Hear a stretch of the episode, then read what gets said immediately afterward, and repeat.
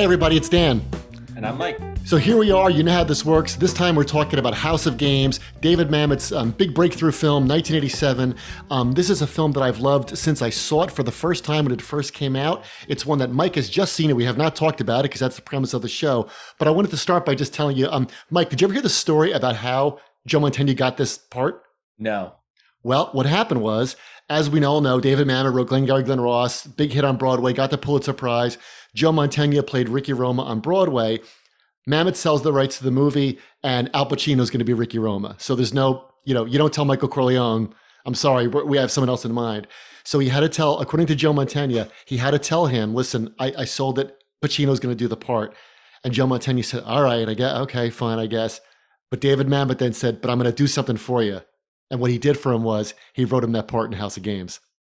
That's that's awesome, and and certainly this does read like a showpiece uh, for the character of Mike for Joe Mantegna, even though he only shows up, you know, 25, 30 minutes into the movie. Yeah, so I've seen this a hundred times, but I'm dying to hear, Mike. What did you think? You just saw it a day ago. What did you think?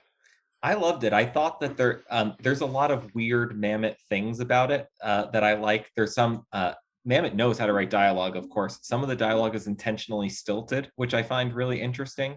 Uh, you know, he writes plays, but he's he's very interesting behind the camera, and I'll get into that more more in my moment. But this is one of the only movies where you can see the twist coming. It makes something like The Sixth Sense uh, seem a little bit juvenile, where you know, where everything's been executed, and then you you find out one piece of information, some, suddenly something unravels. There's there's really layers to this, like there like there are to a good confidence trick. And so I like the way that the that the form imitates the structure. Yeah, I love the fact I remember seeing it for the first time and not knowing who Joe Mantegna was, certainly not who Ricky Jay was or Lindsay Crouse, or, or but um, and that really appealed to me that you couldn't really tell. Like, imagine if around the poker table one of the people were like Matt Damon today, or like you know, or, or Jeff Bridges or something. You'd be like, okay, this person's obviously going to be really important. But because you don't know who Ricky Jay is, when he pulls the gun, you, you, you, know you're, you're you're kind of nervous and you don't really know who Joe Mantegna is. He hasn't had a TV career yet, and so he kind of he's like this really cool guy. I mean, I was about to say he's not kind of a cool guy. He is a cool guy. That's why he got the part. So we've talked on the show too. Back to our show about the Wicker Man. You know, one of our big themes is that um, the small budgets are actually actually help you out. And I think that that this movie is so claustrophobic and so tight because you could tell that they didn't have a giant budget, they didn't have giant name actors. You had to go from room to room basically. And uh, even today, you know, the cop getting shot would be a much bigger, you know, he'd have he'd have better blood bags on or something like that. But I think that makes the movie a lot more immediate and uh, enjoyable. Yeah, I, I feel the same way about the sets. You know, for for a rich lady, she's got kind of a boring office in a really in a really boring place for somebody who can in 1987 pull eighty thousand dollars out of their bank account, uh, which which I thought watching the movie. But the same thing struck me, which is David Mamet is the kind of guy who makes productions, but this is not a production. Right. It's it's exactly like the trick where the guys make the money come out of the envelope. It's like what would the what's the least thing that you need in order to trick somebody? You just need you sometimes you just need a story or a fake name or one little in. And the trick is that Mamet already knows how we're going to feel about these characters. So there's two things going on. He's in control of them, but also he can see them as we see them. And that's how he's controlling controlling information with very small resources. Well, that that ties in exactly to my moment. So let's go to part two where we talk about our favorite moments.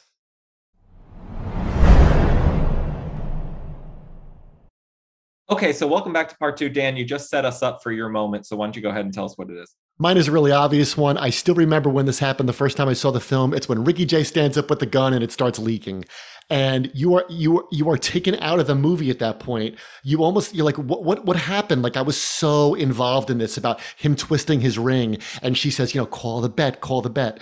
And and that's a great moment i think because it illustrates first of all it's a great fake out because then you think the con part of the movie's over and you don't realize that even that was part of the long con they were doing to draw her in. So i had two little thoughts about this. The first is that that moment there i think reflects what movies do to us is that we, we pay to be conned by great writers, by great directors. We want to be fooled. Um, the worst thing you could say about an Agatha Christie novel is what? What's the worst thing you could say about an Agatha Christie mystery?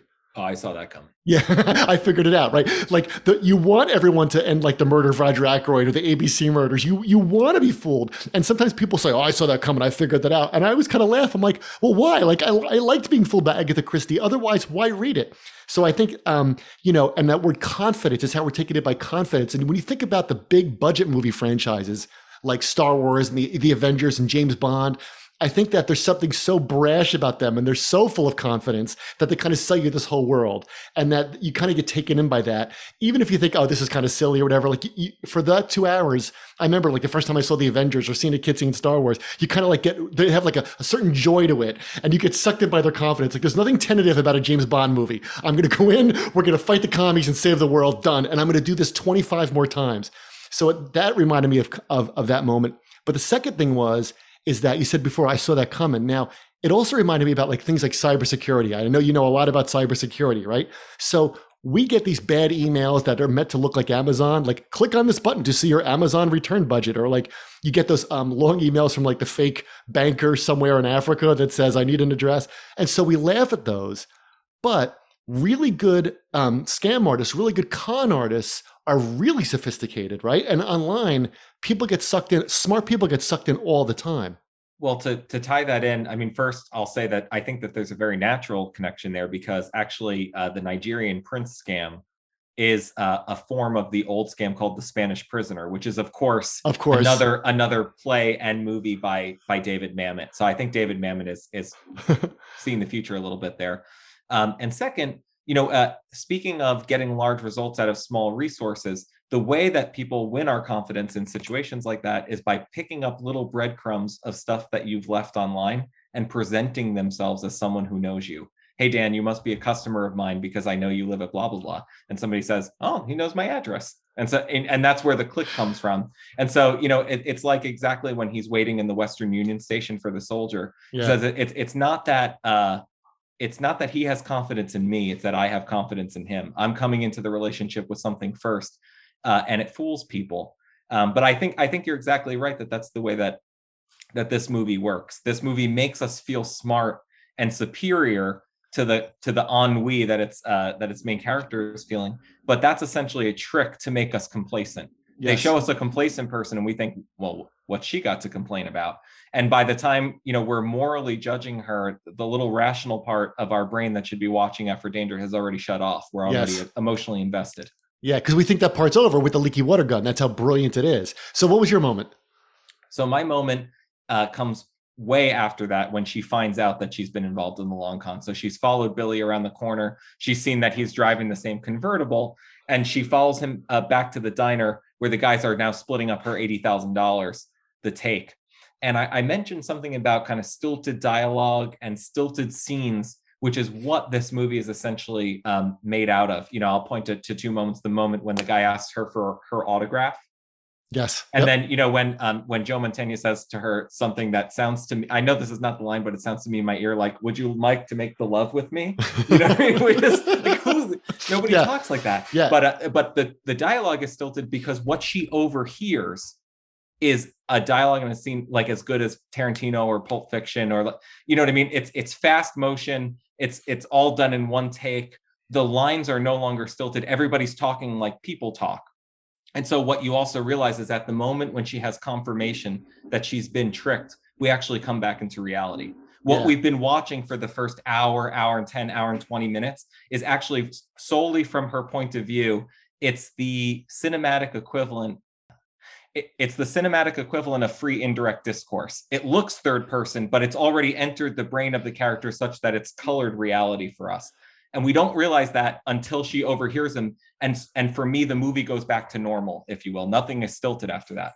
Yeah, and plus remember that you don't realize it's the first time you go through it is that when she's watching that, they're all reciting lines. Like they're all reciting dialogue not written by David Mamet, but dialogue written by Mike and dialogue written by Ricky. So they they all aren't going to step on each other's lines. They're not going to upstage each other because they know, okay, we have to make Mike look this way. We have to make the the cop, the guy's got to pretend to be a cop. So that's why, right? When when when she overhears them at the splitting up the money, the whole vibe is different of how they talk to each other yeah it's a, it's a different movie after that. Yeah. And the movie uh, the thing that i like the best too is that the movie has one last surprise for you which is the ending so we can talk about that in part three. Okay.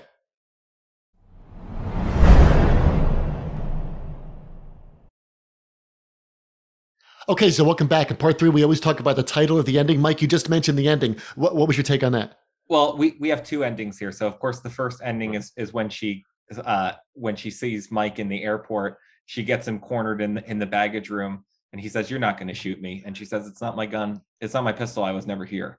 We have had fun. You must We- say that. And you and uh, and she she makes him beg, and he re- he refuses to beg, Yeah. and she kills him. And his last words are, "Please, sir, may I have another?" yeah. So the the first surprise is the first surprise is that you think that all the surprises are over, but even then the movie has a couple left. Um, you know, we all know, we all think of her from set up from the beginning, watching her through the whole movie, that she's not the kind of person who's going to go murder them.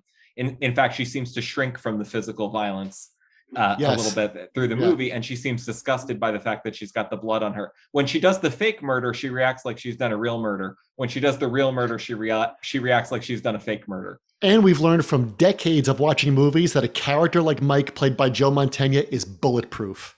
Those guys don't die in movies. because they're too clever to die. How could they be? How could they be tricked into such a vulnerable situation? That would Right. never happen.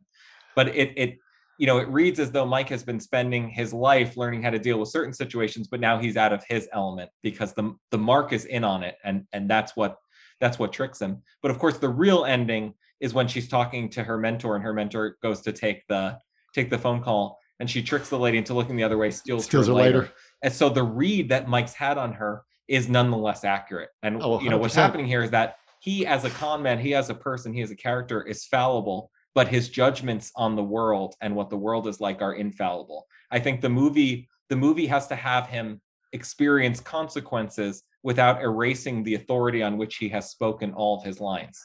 Yes, absolutely. He's 100% right at the end because when he says to her, you came back like a dog to its own vomit. And, and, and you know, the, the joke of the movie is that, I mean, her, her, her Freud, her Sigmund Freud, uh, you know, mentor, the German could have saying pressures instead of pleasures. That's a little heavy handed, but, but so what? Who am I? But, um, you know, the, the physician heal thyself angle of this this movie is a big thing. She presumes to tell other people how their minds work. She's written a book about impulses. You know, she's an authority. Everybody knows she, but she, she doesn't even understand her own self until Mike makes her understand that. And that's a that's like a big Mamet thing. I mean, that's an if you, you ever have you ever seen American Buffalo? Yes. Yeah, so that's a great thing. Is that one of the characters is always going on about friendship and about, but, but and trying to instruct his his younger um his younger mentee. But the, the point of the film and that play is that he's the one that needs those lessons. The one that's got his mouth going on the most is the one who should be looking in the mirror. So at the end, certainly when she steals that lighter, she gets that. She does it for no. She can afford the lighter, right? Like think about it. Like why does she steal it? Just for the thrill of it. Yeah, just for the thrill of it, because there's something thrilling about getting away with that stuff. And so you have no, you know, Mike, uh, Mike from this film could easily sell houses to newlyweds that they can't afford. He could easily talk you and me into leasing a car we really don't need. He's really, he's full of confidence, right? He's really good at that, and he does it. Why does he do it? Because it's thrilling, because it's exciting. but he's got the he's got the read on her from the beginning. Yeah. Because once you see the movie, you Yeah. have to realize that what's what's been happening is Billy has been working her for a con and tells Mike about it, and Mike says, "Okay, here's how we're going to cash it in. You got to bring her in." Yeah, And so even without meeting her, he knows that she's going to show up. Right. You have to get, what does Alec Baldwin say in Glengarry Glen Ross? You have to get them to sign on the line that is dotted. And, you know, you, the leads are weak, you're weak.